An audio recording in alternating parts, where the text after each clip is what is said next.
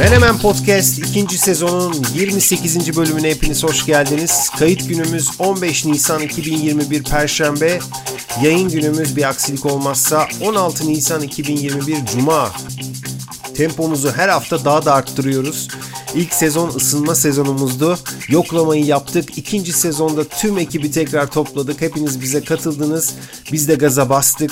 Vitesi yükselttik. Güzel ve emniyetli bir hızla da devam ediyoruz. Özgür İnceoğulları ve hız deyince, emniyet deyince akla ilk gelen isim olan Burçin Acar karşınızda. Burçinci merhaba. Hız ve emniyet. evet. Pek de, pek temsil ediyor beni düşünüyorum şu anda. Biraz Formula 1 havası verdi. Daha sportif. Aslında bu haftayı ben de bayağı bir spor e, karşılaşmaları, organizasyonları izleyerek geçirdim. O havaya da girmiştim onu da söyleyeyim. O yüzden yine hoşuma gitti bu açılış. Çok teşekkür ediyorum. Nisan ayını da bitirmek üzereyiz Özgür. Bugünler ne kadar çabuk geçiyor geyiğine girmeyeceğim ama hakikaten de çok çabuk geçiyor ya. Bitti Nisan daha ne zaman başladık? Ne zaman bitti? İşte bak hız dedik dediğin gibi günlerde sana hızlı geliyor. Hızlı olmak güzel bir şey bu arada ama o hıza da hakim olmak lazım. Yani bir, bir hatırlar mısın bir söz vardı meşhur kontrolsüz güç güç değildir diye. Mesela onu sa- sana evet sana uyarlayalım şimdi. Emniyetsiz hız hız değildir. Acaba çok merak ediyorum sen bir araba olsan hangi marka olurdun acaba? Ben hiç arabalara ilgi duymadım biliyor musun? Yani mesela genelde hani erkek çocukların klasik şeyidir. Küçüklükten itibaren böyle motorlu araçlara karşı bir ilgi vardır ya. Hemen böyle minicikken onları böyle oturturlar koltuğa, araba kullandırırlar falan. Hiç ben o yollardan geçmediğim için otomobillere karşı hiçbir zaman ekstra bir ilgim olmadı. Yani birçok arkadaşım açar kaputu tak tak tak bu getir işte oradan bujiler bilmem neler falan. Hiç yani alakam olmadı. Hala da yok. O yüzden mesela kendimi bir otomobille özdeşleştiremem. Çünkü hiç karakter olarak orada görmüyorum kendimi. Otomobil markası değil, gerçi sen bilgisayar markası gibisin. Acer, Acer laptopları. Bence konularımıza girelim artık. Konularımıza girelim. Geçtiğimiz bölümümüzün konuğuna DJ Funky C'ye bir kez daha teşekkür edelim. Ya evet. Bu sezonda şimdiye kadar 3 konuk ağırlamış olduk. 6. bölüm Hakan Tamar, 10. bölüm Ayça Şen ve onların ardından 27. bölümümüz için sohbet isteğimizi kabul etti. Bize katıldı. Bir başka eski dost DJ Funky C in the place to be. Güzel bir sohbetti değil mi? Çok iyi bir sohbetti. Bir kere e, şimdi karşındaki radyocu olunca bu Ayça'da da Hakan'da da yaşadığımız bir şey. Konuşma ve sohbet açısından bir kısırlık yaşamıyorsun. O çok büyük bir lüks. Yani röportajı yapanlar için. Bir diğer noktada birçok dinleyicimiz de aslında bu tarzda yorumlar yazmışlar. Bir dizi gibi heyecanlı. Ya ne kadar heyecanlı bir hayatı varmış Funky'nin. Çünkü biz genelde sahnede gördüğümüz insanların sahne performansı ve o çevredeki haberleriyle onları değerlendiriyoruz. Halbuki birçoğunun içerisine girdiğinizde karakterini, hayatını tanıdığınızda çok ilginç hikayelerle karşılaşabilirsiniz. Funky'ninki de öyle oldu. Çok heyecanlı gelmiş. İşte Amerika 80'ler, hip hop, sonra işte İstanbul yarışmalar, kartelle didişmeler, işte Sagopa Kajmer, Ceza falan. Hakikaten böyle bir müzik tarihine de ışık tutacak bir heyecanlı hikaye. Ee, bu açıdan da onu tanımayanlara bence faydalı olan bir podcast olarak tarihe geçtiğini düşünüyorum ve genelde de pozitif şeyler duydum. Funky biraz daha yakından tanımış insanlar. Adam 50 yaşında ama yani 20 20'lerinde ya. nasılsa hala öyle. Yani enerjik, motive, üretken.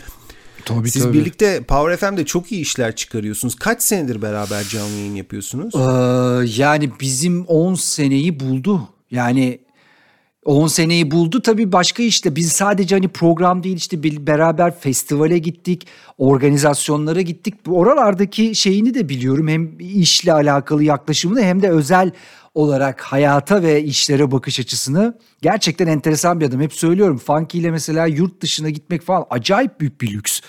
Yani diliyle açamayacağı bir kapı işte yani olduramayacağı bir olay yok ve bu benim mesela hiç yapamadığım hiç tamamen dışında bir karakter olduğu için çok konforludur Funky ile hem program yapmak hem de e, seyahat etmek. 10 yıl nice senelere başarılarınız bol, bol olsun Burçin'cim. Teşekkür ediyorum. İki, iki e, yol arkadaşımdan da çok mutluyum bu konuda da kendimi çok şanslı hissediyorum. Yani senle Menemen, Funky ile Chatson Ee, daha arada tabii hayatıma da giren birçok isim oldu ama sizin ikiniz çok uzun vadeli ve bu konuda da cidden şanslı görüyorum kendimi. Çok zordur insanın böyle tek bir partner bile bulması.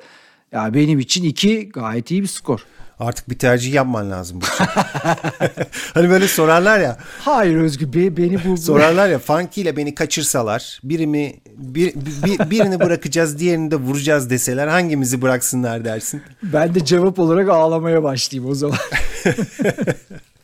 Evet Funky C, DJ Funky C ya da gerçek ismiyle Cem Nadiran'a tekrar teşekkürler. Bu sezon evet. bir bir konuğumuz daha olacak kabul etti. İsim vermeyelim sürpriz olsun. E, kendisi e, davetimizi kabul etti ve kayıt günümüzü netleştirip e, Mayıs ayında sizlere ulaştıracağız. Burçincim NFT dünyası senin hmm. dünyan. Arabalarla ilgilenmiyorsun ama teknolojiyle, NFT ile her şeyle ilgileniyorsun. Onu söyle bakalım neler oluyor? Ya şimdi NFT ile ilgileniyorum derken bunu bir, bir, bir hani merak olarak ilgileniyorum. Yoksa ne bir NFT'm var ne bir NFT satmışlığım var. Hiç buralarda değilim ama gelişmeleri çok yakından takip ediyorum. Bir de müzik dünyasıyla çok içli dışlı olmaya başladı bu kavram NFT. Ee, çok değişik denemeler var ve her hafta senle zaten bunları konuşuyoruz. Yeni yeni denemeler çıkıyor karşımıza ve bunların çoğu da enteresan sonuçlar alıyor. Bak bu hafta sonucunu çok merak ettiğim bir satış vardı ki gerçekleşti. Hatta dün bitti. Don Diablo bir DJ ve ilk defa NFT'den bir konser satışı gerçekleştireceğini açıkladı. Bu nasıl bir satış? Bu özel hazırladıkları bir konser. Böyle işte 3D efektler, Green Box'ta çekilmiş görüntüler yani profesyonel bir konser kaydı yaptı. Daha sonra dedi ki ben bu konser kaydını satacağım ve hiçbir yerde paylaşmayacağım. Dolayısıyla kim satın alıyorsa bu konser onda kalacak. Şimdi iş burada biraz değişti tabii. Ve çok da merak ediyordu insanlar. Yani e, bu nasıl olacak? İlgi görecek mi, görmeyecek mi? Bu arada konserin e, satışını ve konserin nasıl dinleyiciye ulaşacağına dair kendisi de bir video kaydetmişti. Bak izin verirsen burada çok kısa bir kendini anlatsın. Benden daha iyi anlatabilir diye düşünüyorum. Don Diablo Destination Hexagonia adlı bir şey bu. Ee, ne diyeyim bir proje. Don Diablo anlatsın istersen ne yaptığını. So we didn't just want to create the world's first ever DJ set NFT. We also wanted this to be a next level sci fi animated live concert experience. To add to that, for me, it's also about having something physical because as a kid, I used to love collectibles. The NFT comes with this very special box which holds the NFT. It's a mystery box. It's handcrafted, it's a one of one. You know why this is so important to me? For the Hexagon Foundation, we're going to help people mint, we're going to help people create their art. Any story that you have, any help that you need, fill in the form. We're here to give back to the community. This is the future, and we're here to help. And I can't wait to shape it together. This is Don Diablo, Destination Hexagonia. Evet, yani bu Destination Hexagonia projesi ne kadara satıldı biliyor musun Özgür? Bir tahmin alabilir miyim senden? Uf, zor bir şey sordun. Herhalde Bitcoin olarak mı söyleyeyim, dolar olarak mı söyleyeyim? Ethereum olarak söyle. ha, pardon pardon, Ethereum olarak mı söyleyeyim diyecektim. Yanlış çıktı. Ee, herhalde 1000 Ethereum. Oo bayağı da uçtum. 1000 Ethereum kaç milyon dolar biliyor musun sen? E şimdi adam konser hazırlamış bilmem ne yapmış hani. Tamam peki o zaman yakın diyelim 600 Ethereum yani 1.2 milyon dolara sattı bunu. İlk defa bir konser satıldı ve 1.2 milyon dolara satıldı. Ee, biraz önce kendisi de açıkladı özel bir USB stick yaptı. Bu özel stick'in içine konseri koyacak ve dinleyicisine yollayacak bu konseri. Bu tabii ki çok büyük bir örnek olacak. Bir başka satış daha var hemen onu da söyleyeyim o da çok enteresan. Bu benim aslında biraz NFT NFT ile ilgili düşündüğüm fikirlerden, projelerden bir tanesine de benziyor ve ilham kaynağı olabilir. Şimdi bu Britney Spears hakkında bir belgesel çıktı yakın zamanda. Senle de bahsetmişizdir ve arkasından Free Britney etiketi. Nedir mevzu? Britney Spears'ın işte babasıyla ilişkisi, hala vasisi olması, işte mali durumunu onun kontrol etmesi. Bir de böyle gençliğinde biraz şeydi, e, ne diyelim, heyecanlı ve çok böyle işte farklı ortamlarda kendini gösteriyordu. Böyle enteresan bir hayat hikayesi var ve bu babasıyla olan hikayesi için Free Britney hashtag'i çok da fazla kullanılır bir durumdaydı son 2-3 aydır.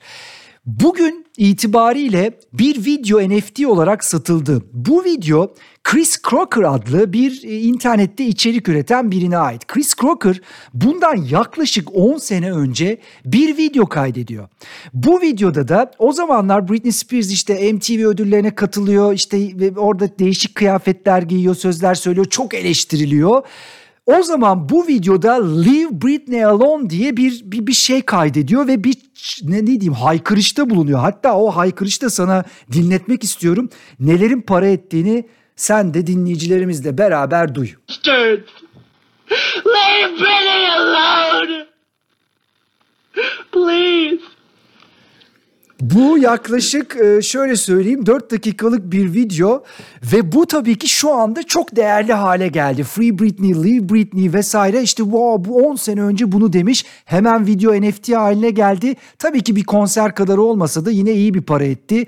44 bin dolara NFT olarak bu video 4 dakikalık video bu hafta içinde satıldı. Tamam şimdi ben sana burada önemli bir şey danışmak istiyorum. Çünkü güzel bir yere geldin. Muhtemelen benim şimdi söyleyeceğim şeyi duymuşsundur.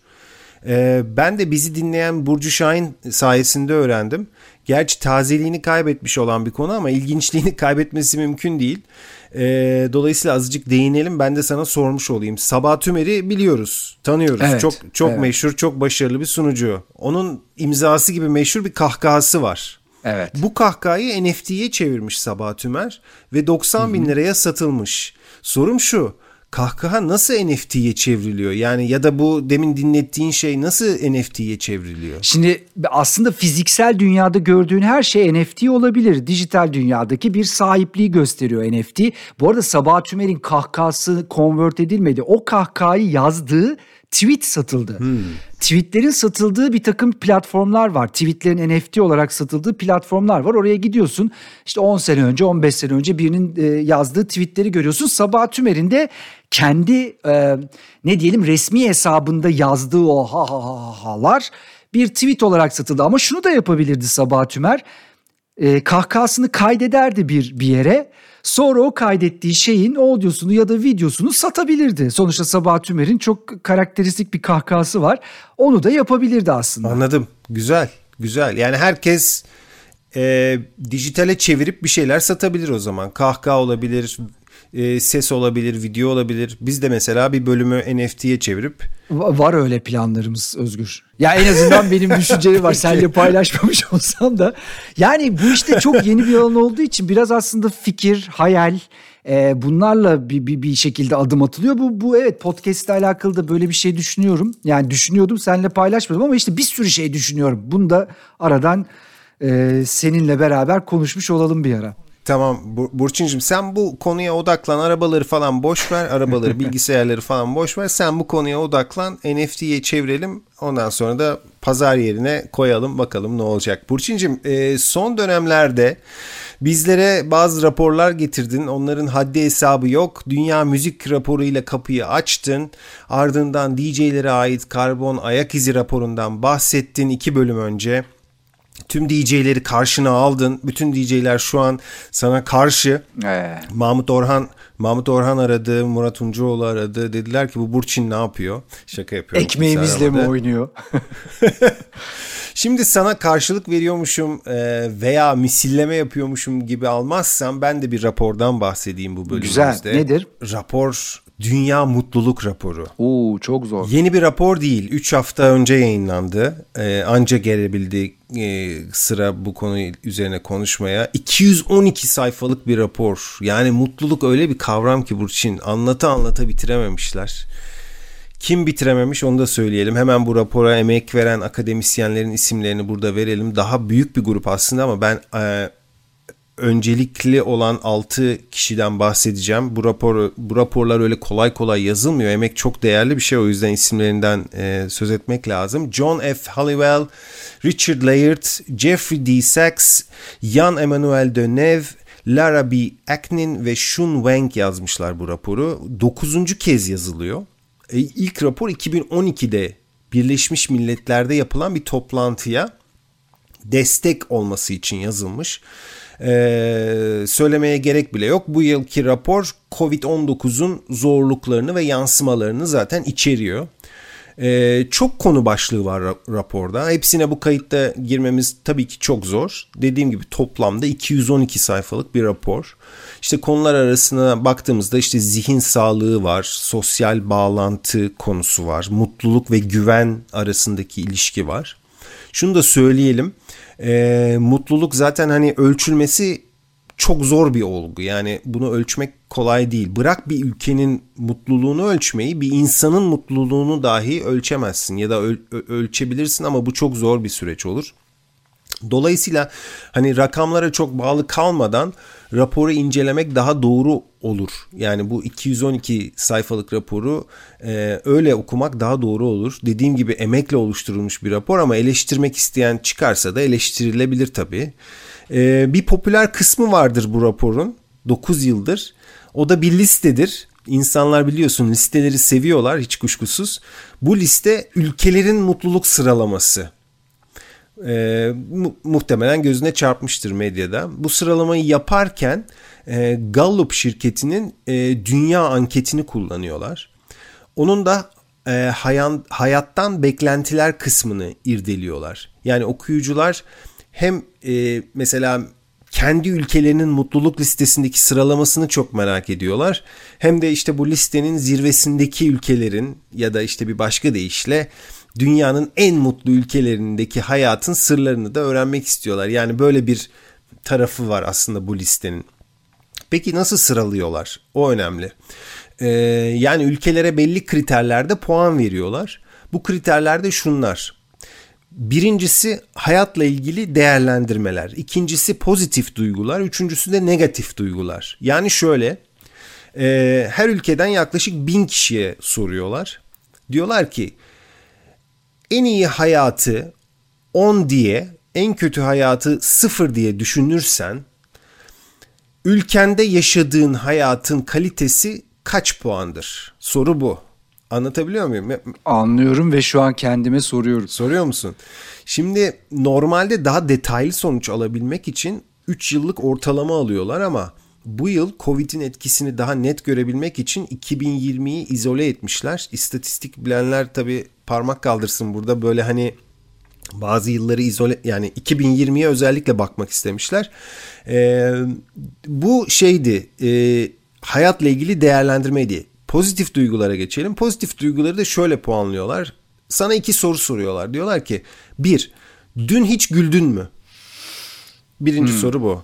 İkinci, ikinci soru da şu. Dün hiç mutlu bir anın oldu mu? Hayır dersen 0 puan, evet dersen 1 puan. Önce işte bireyin ortalaması alınıyor. Sonra ülkenin ortalaması çıkıyor o bin kişiye sordukları zaman. Negatif duygularda benzer şekilde yani bu kez 3 soru soruyorlar. Diyorlar ki 1. Dün hiç kaygılı bir anın oldu mu? 2. Dün hüzünlü bir anın oldu mu? 3. Dün kızgın bir anın oldu mu? Yine işte yine aynı hayır dersen 0 puan evet dersen 1 puan vesaire işte eee sonuçta bireysel puan çıkıyor ortaya. Yine ülke puanı çıkıyor. Ülkeler arasındaki farkları belirlemede ilk soru daha kritik. İlk sorduğum soru. Yani işte en iyi hayat 10, en kötü hayat 0. Bu daha kritik. Orada hayat kalitesi karşılaştırmasını yapabiliyorsun. Duyguları ölçen sorular yani işte pozitif duygular, negatif duygular o ilk soruyu destekler nitelikte daha çok. Çünkü eee ilginç bir şekilde o bir, bir daha bireysel bir şey. Pozitif duyguların ortalaması negatif duyguların ortalamasına 3 kat daha fazla çıkmış. Bu da çok aslında iyi bir gösterge. Hmm. Hani insanlar tabii pozitifleri daha çok hatırlıyorlar. Dün de olsa. Bu arada tabii gülme deyince mesela gülme var gülme var. Şimdi ben onu tartıyorum kendi içimde. Yani bir böyle falan yani bu tarz bir gülme var. Bir de böyle kahkahayla yani hani ikisi arasında da bir fark var gibi geliyor ama bu rapor herhalde bu kadar ayrıntı girmiyordur diye düşünüyorum. Yani o o kısım yok tabii hani daha kinayeli mi güldünüz daha işte istekli mi ya istekli mi güldünüz diye bir soru yok. Şimdi ben metod metodolojiyi uzun uzun anlattım aslında. Özellikle de detaylandırdım, detaylandırdım. Zira bu tip listeleri böyle medyada hep görürüz. Ve görür geçeriz. Hani işte en mutlu ülke şu, en mutsuz ülke bu diye. Bence asıl önemli olan da nasıl ölçülüyor? Yani kim ölçüyor, kaç ülkede kaçar kişiye soruyorlar, ne soruyorlar gibi gibi detaylar. Yani e, bu, bu önemli. Bu yüzden anlattım. Neyse uzun konuştum. Gelelim listeye. E, 149 ülkelik bir liste bu Burçin.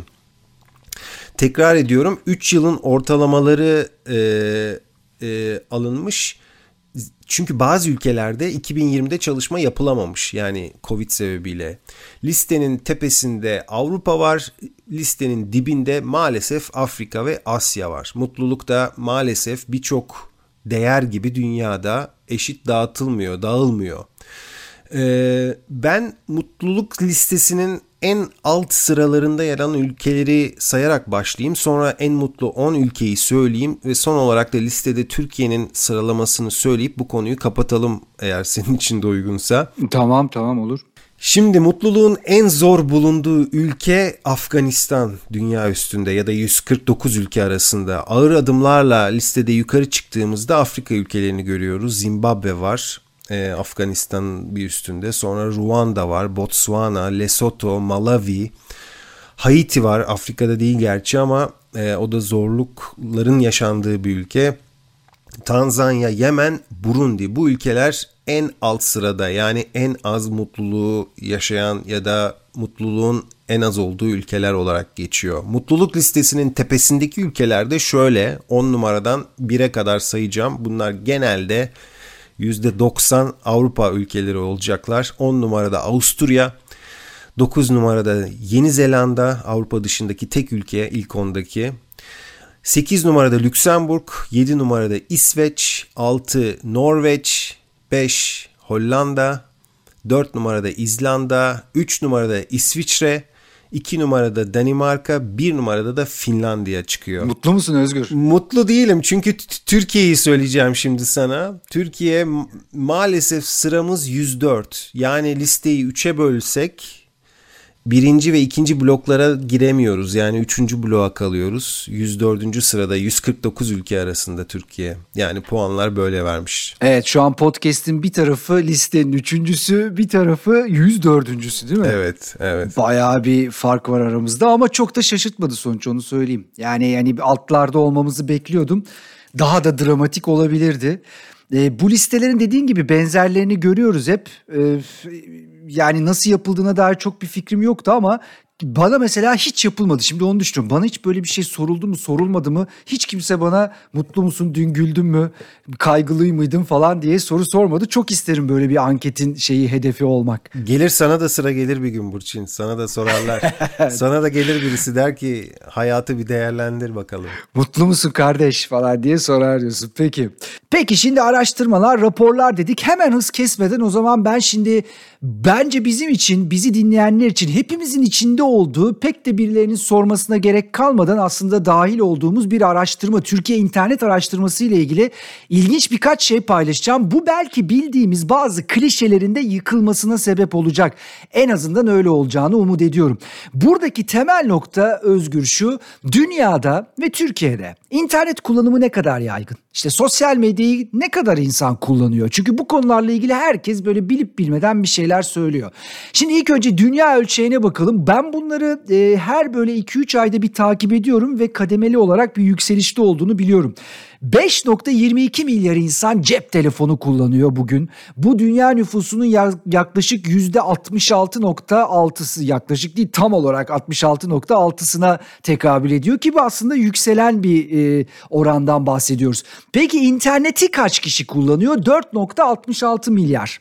Sosyal medyayı kaç kişi kullanıyor? 4.20 milyar. Bu da yaklaşık işte dünya nüfusunun %53 demek. Yani dünya nüfusunun yarısı aktif biçimde sosyal medya kullanıyor.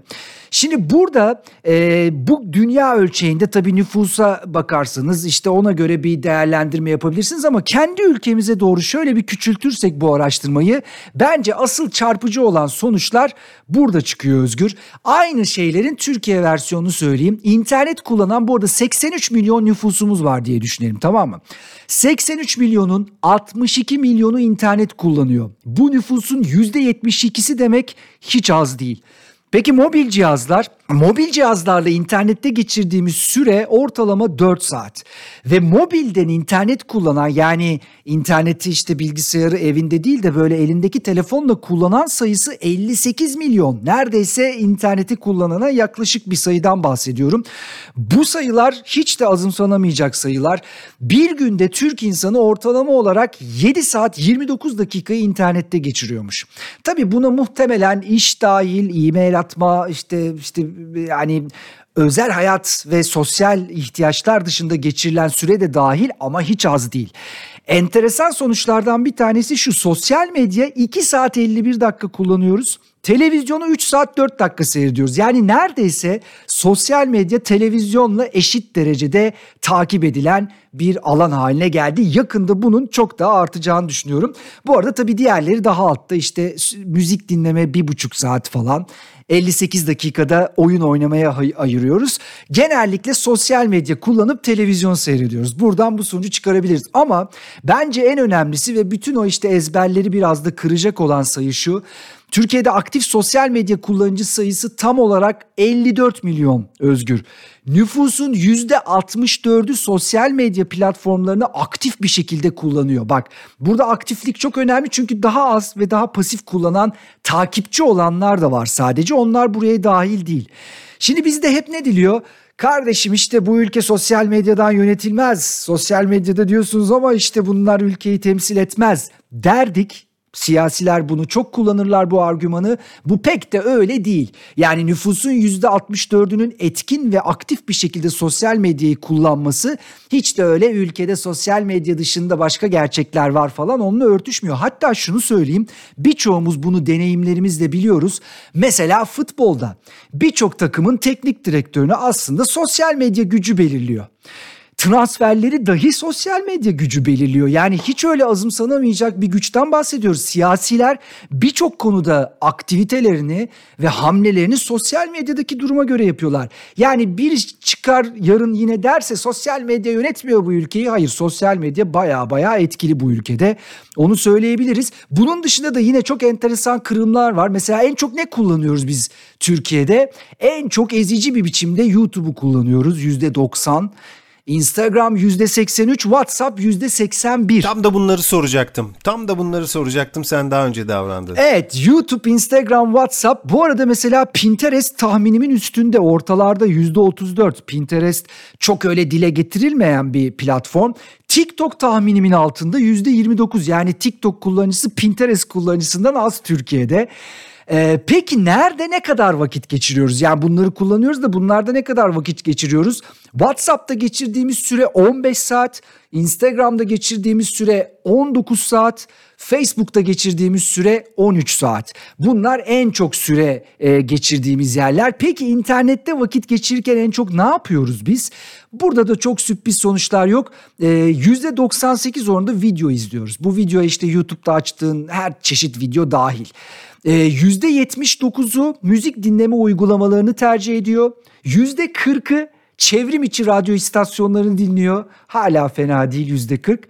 Yüzde 31.9'u podcast dinliyor. Eskiden bu araştırmada podcast çıkmıyordu. Şu anda yüzde 31'inin podcast dinliyor olması bence e, podcast yapanlar için de motive edici bir sonuç diye düşünüyorum. Bu demin söylediğin saatler haftalık saatler miydi? Mesela o, evet evet haftalık saatler. 19 saat dedin galiba en fazla 19'du değil mi? YouTube video tüketimi 19 saat demiştin. Haftalık 19. Aynen öyle diyorum abi. Haftalık saatler bunlar. Seni şaşırtan bir sonuç var mı onu söyle ilk önce. Valla hiçbir şaşırtan sonuç yok. Sadece dediğin gibi Pinterest'i beklemiyordum bu listede. Hani bundan bahsedeceğini beklemiyordum ama diğerlerini bekliyordum doğrusu. Mesela biraz daha belki Facebook de diyebilirdin diye düşündüm ama onu söylemedim. Belki o da bir sürpriz. Onun haricinde her şey beklenildiği gibi dijital e, hayat böyle gelişiyor. Evet yani bir de tabii podcast'in buralarda olması da iyi bir şey diye düşünüyorum. Ee, bu arada eğer zaman varsa sen biraz önce şey dedin ya o benim aklıma takıldı öyle bir şey yapayım mı diye şu an düşünüyorum. Hani bu e, listelerden bahsettim ve insanlar hala listeleri takip ediyorlar. Bu çünkü kolay bir şey yani listeden en çok dinlenen en son eklenen verme. Ben çok uzun zamandır böyle Menemen'de de burada bir takım listeler oluşturalım istiyorum. Böyle kıvrandığım zamanlar oluyor seninle de paylaşıyorum bazen. Ya bir liste yapsak şu kıyıda köyde köşede kalanları bir işte sıralasak falan gibi. Ee, izin verirsen bugün böyle bunun çok minicik yani bir demosunu yapmak isterim. Tabii ki. Tabii ki. Nasıl bir liste geliyor merak ediyorum. Ya öyle çok acayip bir şey bekleme. Şöyle şimdi çok fazla haber, paylaşım şu ve var hepimizin takip ettiği şeyler var. Şöyle bir başlık düşün, düşündüm. Yani çok da basit bir şey. Bunların hepsi değişebilir. Bir de buna bak listesi. Bu listenin ismi bir de buna bak. Tamam her şeyi izledin. Onu izledin. Bunu dinledin. E bir de buna bak. Tamam. Peki. Buna bir jingle yaparız. Bir de buna bak falan böyle bir şey düşün. tamam. Jingle'ı girdik. Bir de buna bak. Gözünden kaçmasın, kulağından kaçmasın. Ben mesela şimdi bir de buna bak kapsamında iki tane şey önereceğim. Bunları dinleyebilir dinleyicilerimiz ve deneyimleyebilirler. Sen de tabii ki hazır mısın? Hazırım. Tamam. Bunlardan bir tanesi bu iklim değişikliği ile alakalı. Bu arada e, Kasım ayında Glasgow'da gerçekleşecek e, Birleşmiş Milletler İklim Değişikliği Konferansı Paris'ten sonra Glasgow 5 yıl sonra kıran kırana bir süreç bekliyor. Çok acayip şeyler olacak orada. Bunun için çok aktif çalışan yerler var. Mesela Client Earth bunlardan bir tanesi. Çok enteresan bir playlist çalışması yapmışlar Özgür. Playlist for Earth.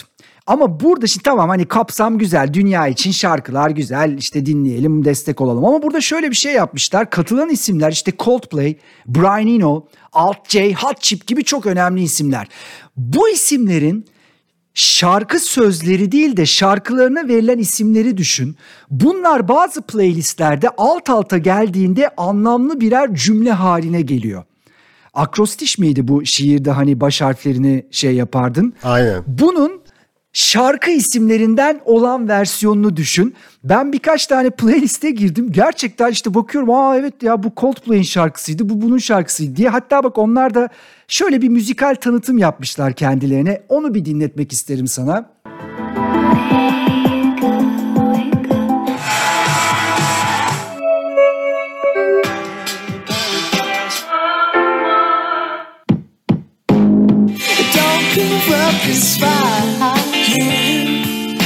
Yani işte burada mesela Wake Up diyor öbür taraftan bir cümle sonra Paradise'a geçiyor Coldplay'in. Böyle bir playlist oluşmuş. Takip etmesi ve dinlemesi güzel. Bu arada bu playlisti tabii dinleyerek de siz de bu iklim değişikliği ile ilgili Client Earth'e bir katkıda bulunabiliyorsunuz. İki numara. Devam edeyim bu arada. Dur dersen dururum. Devam et lütfen. Şimdi bu meditasyon Ama şu bu tür... efektini bir daha yap. İki numara. Aslında ikiden bire doğru saymam lazımdı. Amatörlüğüme ver lütfen. Şimdi bu şeyler çok biliyorsun meditasyon uygulamaları bu tür play- playlistler pandemi döneminde zirve yaptılar. Hem Türkiye'de hem de dünyada acayip dinleme oranlarını arttırdı. Ve bunlardan bir tanesinin e, kuratörlüğünü John Legend yapıyor. John Legend Headspace adlı bir uygulama. Bu işte e, uykuya geçişi kolaylaştırma, zihinsel olarak rahatlama, biraz meditatif ortamlara rahatça girmeyi sağlayan bir uygulama. Bu uygulama için benim bayıldığım, çok sevdiğim bir grup 45 dakikalık bir şarkı yapmış. Bak playlist değil baya baya bir şarkıdan bahsediyorum. 45 dakikalık ve e, bu arada bu şarkının ismini de ya da bu paylaşımın ismini de Memories of the Age of Anxiety yani anksiyete çağının anıları gibi bir isim koymuş. Arcade Fire'dan bahsediyorum. Çok sevdiğim bir gruptur ve e, tabii bekleyeceğiniz yani bulacağınız müzikler biraz önce söylediğim gibi sizi biraz rahatlatacak, konsantrasyonunuzu arttıracak şeyler. Bak bir örnek vereyim kendi Instagram hesaplarından paylaştıkları bir şey.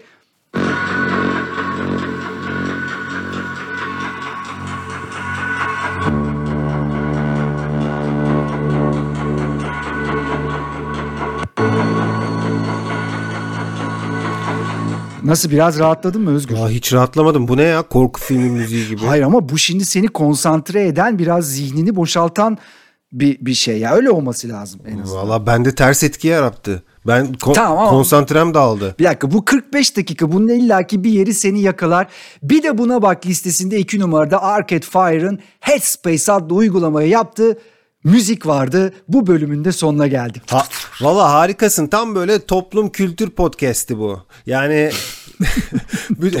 aynen onlara değindin. Şimdi şöyle işte toplum işte kültür Burçin ben de bir konuya değineyim. Japonya'dan bir haber bu. Kyoto'dan bir haber. Nefis bir yerdir Kyoto.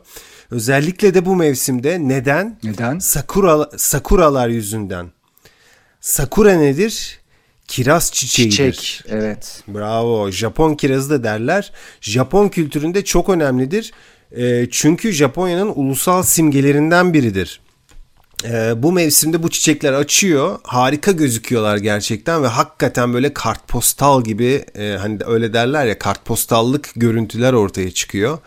1200 yıldır bak tekrar ediyorum yavaş yavaş söylüyorum. 1200 yıldır alınan kayıtlara göre değerlendirme yapmışlar ağaçların çiçeklenmesinde zirve noktaya bu yıl çok erken ulaşılmış. Yani sebebi malum.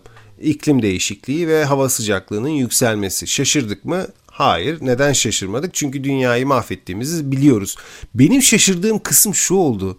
Bu konuda 1200 yıldır kayıt tutmaları. Yani düşünsene 800'lü yıllarda başlamışlar kiraz ağaçlarının çiçeklendiği tarihleri, çiçeklerin ne zaman en yoğun halini aldığını not etmişler. Yani bu ulusal simge olmasında ne olsun değil mi? İnanılır gibi değil. Müthiş. Bu arada şeyi söyleyeyim. E, Ataşehir'de bu e, Tem otoyolunun kenarında bir botanik bahçesi vardır. İsmini şu an unuttum. Orayı orayı da e, işletenler yani yapanlar çok güzel yaptılar. Çok büyük emek verdiler. Orada bu kiraz bahçeleri olarak geçer bu. Onun böyle bir bir bir mini versiyonunu görebilirler. Tabii ki o Japonya'daki fotoğraflarda gördüğümüz kadar değil ama yine de o hissi yaşayabilecekleri İstanbul'da böyle bir yer var. Başka bir yer var mı bilmiyorum. Varsa dinleyicilerimiz de bize önersinler. Ben bayılıyorum o, o, o görüntü ve onların altından geçme hissine. O yüzden gitmek görmek isterim hazırda vakit kalmışken biraz. Peki Özgür kiraz bahçeleri dedik, internet dedik, iklim değişikliği dedik, oradan oraya gittik. Ama hepimiz tek bir şeyi bekliyoruz günün şarkısına ya da haftanın şarkısına. Ondan önce sana sorayım. Çünkü sen bir söz vermiştin. Şu Librarian, Girl, Librarian Girl'ü dinleyeceğim ve onun için bir e, hislerimi sana aktaracağım. Ee, çalışamadım ben ona. Bakamadım. Bakamadım. Tamam canım. Dinleyemedim. Tamam haftaya haftaya söylersin. Tamam. Peki istek parçasında bir önceki haftaki e, 80'ler şarkısının ardından yani Liberian Girl'den sonra devam ediyoruz. Geçen hafta Funky'nin istediği parçayı çalmıştık. Şimdi ben senden 90'lara ait bir parçadan bir bölüm çalmanı isteyeceğim Burçin. Tamam çok sevdiğimiz bir dönem. Nedir o? Evet 90'lar bizim için özel bunu biliyoruz. O yüzden seçimi dikkatli yaptım. Öyle bir parça ki 90'ları 90'lar yapan bir parça. O kadar da iddialıyım yani. Oo. İngiltere'den bir üçlü 90'lar. Oo. İngiltere 3 kişi hmm, yavaş yavaş ortaya çıkacak şimdi. 1994'te Londra'da bir araya geliyorlar. Ee, hem müzisyen hem de DJ olan bir hanımefendi ki sahne adını söyleyeceğim ve grubu herkes anlayacak zaten. Sahne adı Sister Bliss. Sister Bliss olan bu hanımefendi bir plak dükkanında bir başka müzisyenle tanışıyor. Onun adı da Roland ama Rollo ismini kullanıyor. Bu ikisinin frekansları tutuyor, arkadaş oluyorlar. Beraber müzik yapmaya başlıyorlar. Sonra bir başka arkadaşları aracılığıyla da Maxwell Fraser ya da daha bilinen ismiyle Maxi Jazz ile tanışıyorlar. Maxi Jazz bir rap sanatçısı. Ee, inancı da Budizm. Acayip karizmatik bir tip. Ee, onu stüdyolarına davet ediyorlar, tanışıyorlar, sohbet ediyorlar falan filan. Neden Budist olduğundan konuşuyorlar. Ee, Maxi onlara vaktiyle kendine olan inancını kaybettiğinden, hayatı işte hayal kırıklığı ile dolu bulduğundan falan bahsediyor ve Budizmi bir kurtuluş olarak seçtiğinden söz ediyor. Bu hikaye ve bilgiler sonrası e, Maxi'nin böyle kendine inancını bir dönem kaybetmiş olması hikayesinin üzerine Rollo gruba Faithless yani inançsız adını veriyor. Birlikte çalışıyorlar, albümlerini kaydediyorlar. İlk başlarda albümleri yaptıkları müzik sınıflandırılamıyor. Genelde böyle hani yenilikçi bir şeyle çıktın mı ortaya bir garipsenirsin ya. Böyle onlara da öyle oluyor. Ee, ve şimdi seçtiğim parçaya gelelim. Evet. Ee, Sister Bliss parçanın ana melodisinin nasıl çıktığını hatırlamıyor. Gerçekten hatırlamıyor. Stüdyoda kafalarına göre çalarlarken bir anda o böyle müthiş, o efsanevi nakarat kısmı ortaya çıkmış. Ee, Sister Bliss DJ'lik de yapan birisi ve o dönem böyle gecesi gündüzüne karışmış durumda. Ciddi uyku sorunları yaşıyor Sister Bliss. Ee, Maxi Jazz'den bu melodilere söz yazmasını ve sözlerde de e, uyuyamayan birini anlatmasını istiyorlar. E, işin ilginci de şu Maxi Jazz'de de uyku sorunu hiç yok. Yani böyle ayakta bile uyuyabilen biri. Ama kendini zorluyor ve e, eskiden yaşadığı böyle bir diş rahatsızlığını hatırlıyor. O dönemki o rahatsızlık sırasında yaşadığı uyku sorunlarını düşünerek müthiş sözler yazıyor gerçekten. Tüm sözleri yazıp bitirmesi de 20 dakika sürmüş. I need to get some sleep, I can't get no sleep dizileri öyle ortaya çıkıyor. İlginç olan ise parça yapıldıktan sonra çok ilgi toplamıyor. Bazı DJ'ler parçaya ilgi gösteriyorlar. Mesela Pete Tong onlardan bir tanesi. Parça böyle yavaş yavaş popülerleşiyor. Popülerliği yavaş yavaş artıyor. Bu sebeple bir yıl sonra tekrar piyasaya sürüyorlar. Yavaş yavaş geldiği için başarı belki de bu sebeple daha kalıcı oluyor, daha büyük oluyor böyle hafif karanlık, hafif melankolik bir parçadır. Dediğim gibi 90'ları da 90'lar yapan parçalardan bir tanesidir. Ee, yani müthiş bir şarkı seçmişsin. Bu arada tabii bu şarkının hikayesiyle ilgili ben de bir ekleme yapayım. Şarkı e, bir ufak sansürden de geçmiştir sözleri. Ki biz mesela hep bazen bu şarkılarla ilgili sansürlerden bahsederiz. İngiltere bu konuda bayağı katıdır. Özellikle BBC radyolarında çalan şarkılar için. Sırf o sansür için şarkının başındaki sözlerden de e, bir, bir, bir yer çok karakteristik bir yer değişmiştir, değişmiştir. Neresi olduğunu söylemeyeyim dinleyicilerimiz biraz araştırsınlar bulsunlar. Bu arada tabii ki grubun İstanbul performansları unutulmazdır. Ben bir veya iki tanesine gittim. Bir Rock'n Coke hatırlıyorum bir de... E, daha 2000'ler başı. Ben de onu söyleyecektim. Türkiye'de birkaç kez geldiler. Hip Productions'ın yaptığı 2000, evet. 2002 Çeşme konserleri unutulmazdı. 2010'da da İstanbul'da da e, pozitif organizasyonu ile konser verdiler. E, bu parçayı bir de şöyle e, yapalım. Son dönemde böyle birkaç arkadaşımın uykusuzluk sorunu yaşadığını duy- duymuştum. e, ve aklıma bu parça gelmişti. Diyelim ki kimse uyku sorunu yaşamasın öyle dileyelim ve seçtiğimiz parçadan bir bölümle bu kaydımızı bitirelim. Faithless ve Insomnia. Görüşmek üzere. Bye bye. I used to worry. Thought I was going mad in a hurry, getting stressed, making excess mess in darkness. No electricity, something's all over me, greasy. Insomnia, please release me and let me dream of making mad love to my girl on the heath. Tearing off tights with my teeth but there's no release, no peace. I toss and turn without cease, like a curse. Open my eyes and rise like yeast. At least a couple of weeks since I last slept, kept taking sleepers. Sleep, but now I keep myself pet deeper still. The night I write by candlelight, I find insight, fundamental movement so when it's black, this insomniac, take an original tack. Keep the beast in my nature under ceaseless attack. I get no sleep. I can't get no sleep.